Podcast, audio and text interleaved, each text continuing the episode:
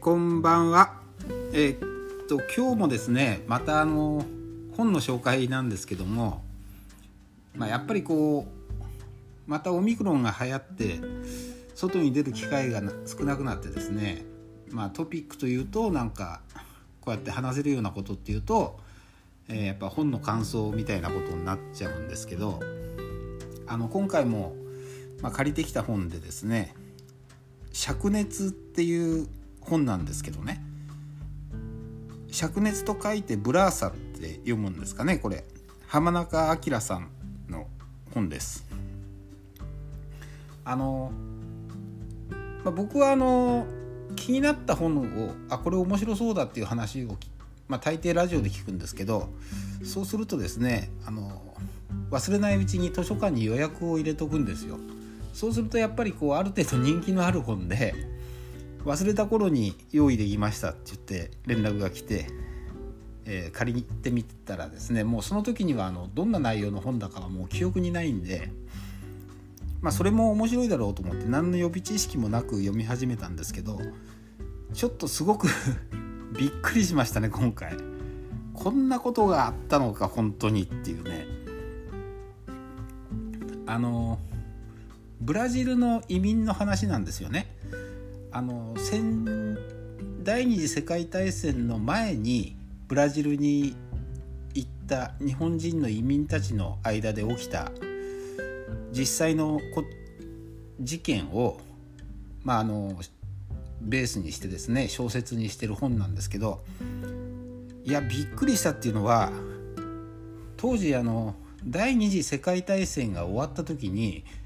ブラジルにいる移民の一部はですね日本が戦争に勝ったと思ってるったっていう話なんですよね。それもかたくなにそれを信じていてかなりの人がそれを信じていたと、まあ、それが原因でいろんなことが起きてしまうっていう内容なんですけど、まあ、ざっと言うとですねあの戦前にブラジルに渡った移民たちっていうのは何て言うのかなこう日本の当時の価値観ですよね。あの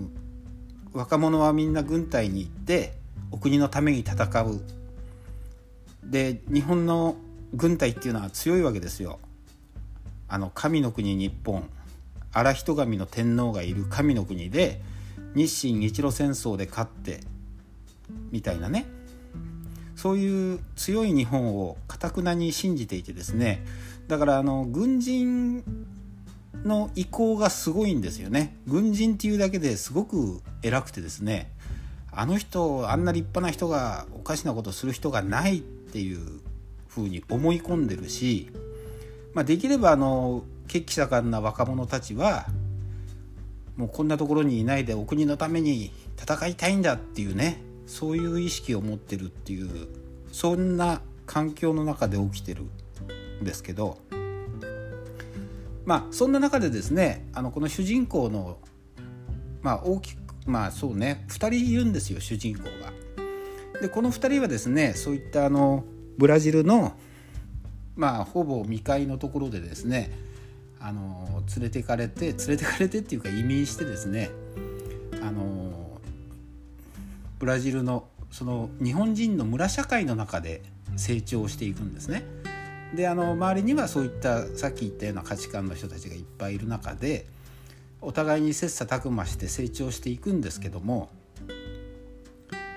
まあ、そんな中であの戦争にが始まったと。始まったというかあの戦争にとうとう参戦したぞと。あの満州にこう国を開いてる頃に、まあ、大東亜戦争当時はそれを大東亜戦争って言ったらしいんででそれが太平洋戦争になってそれで第二次大戦の中に巻き込まれていくっていう構図なんですけどそんな風に戦争が進んでいく中でもう日本が必ず勝つんだともう思い込んじゃってて。でそこにあの大本営発表はまあ日本に有利なようにどんどんどんどんこう宣伝しく宣伝していくもんですから、まあ、それが巡り巡ってその情報源である軍人元軍人の口からですね日本は絶対に勝つんだ今はこういう作戦で相手を引き込んで一網打尽にするんだみたいなことを選曲がどんどん不利になっていくのにそういうことを吹き込んでいくんですよね。まあ、そんな風に物語が始まっていくんですけどもいざ8月15日戦争が終わります。あの原爆が落とされて結局日本は無条件降伏っていう形になるんですけども、まあ、それもですねあのいよいよ今日天皇陛下からがラジオ放送されるぞっていうことで、まあ、日本から12時間遅れでその玉音放送が流れてくるんですね。ところがまあ当時のそんな事情ですから、まあ、当時のねラジオしかもブラジルで聞いてるっていうようなものっていうのはこうちゃんと聞き取れない、まあ、ブツブツブツブツあの音が切れてですねしかもあの天皇陛下のあのちょっと難しいあの分かりにくいなんていうの説明ですよね。あの負けたとか降伏したとかそういった言葉はない中でそういったあのブツブツ途切れ途切れの放送を聞いてそこで突然みんなで聞いてた中の一人が「勝ったぞ!」って言ってしまうわけです。それで「わあ勝った勝った」になってやっぱり日本は強かった。よかったよかったっていうことでそこでまあ盛り上がるんですけども。で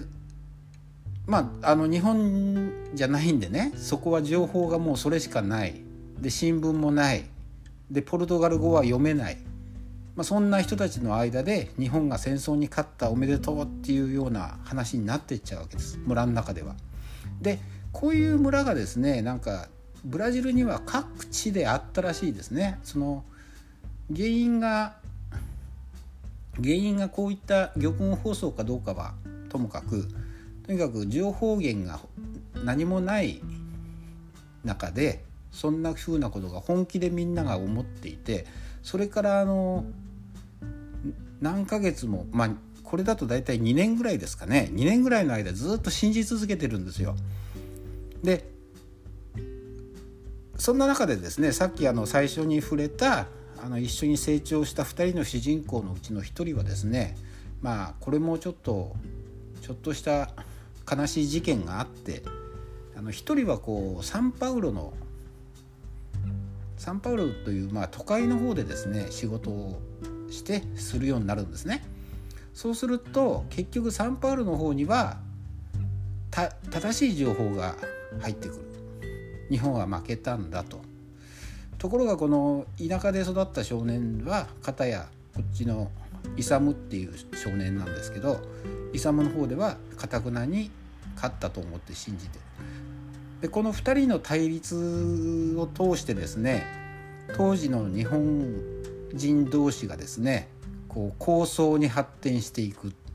本当にあの戦争に負けたっていうやついう人たちをですね非国民っていうことになっちゃうわけです。だから子供の頃からその熱い友情があるのに相手を恨んでいかなきゃならないっていうね。であいつをやっつけなきゃならない。あいつらというかあいつというかあいつらですよね。その戦争に負けたって言ってる連中を非国民として俺たちはあいつらを罰せなければならないやらなきゃならない。正義の鉄槌を下さなきゃならないって本気で思ってるんですよ。でこっちの本当のことを知ってる人たちはですね、まあ、あいつらをなんとかその正しいことを教えて暴走を止めなきゃいけないっていうことでこれがまあひどい殺し合いに発展していくでいろんなところで暴動が起きていくっていうね、まあ、すごい悲しい話なんですけど、まあ、これがですねあのこの2人の少年を中心にものすごく面白く小説にしてくれてるわけです。2人の、まあ、友情から始まるんですけどもまああのねその頃の少年にありがちなライバル心っていうのも同時にあるんですよね。いつも先を行ってるあいつよりも俺は偉くなりたいっていうようなあいつより立派になりたいみたいなことがですねどんどんどんどんこう悪い方に悪い方に悪循環で回ってってしまう。で相手を攻撃するのは嫌だけどこれが日本の正義のためなんだって思い込んじゃってるもんですからどんどん悪い方に悪い方に発展してってしまうっていうねでやっぱりこれそれで小説ですからこの作者がこういろんなところで面白い、まあ、仕掛けというかねまあああそういうことだったのかって最後の方に言って分かるような仕掛けになってるんですよ。まあ、すごく面白い本でですねあの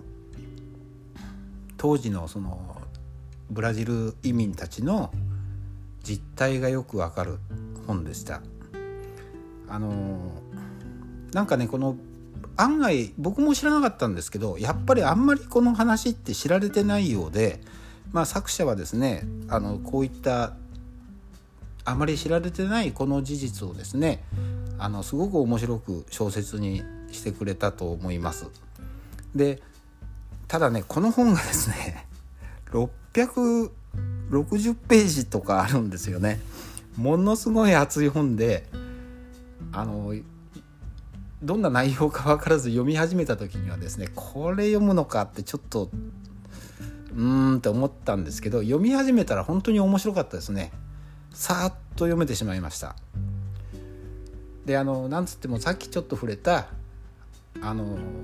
まあね語り手っていうのがいるんですけどあそういうことなのかっていうどんでん返しもちょっと面白くて、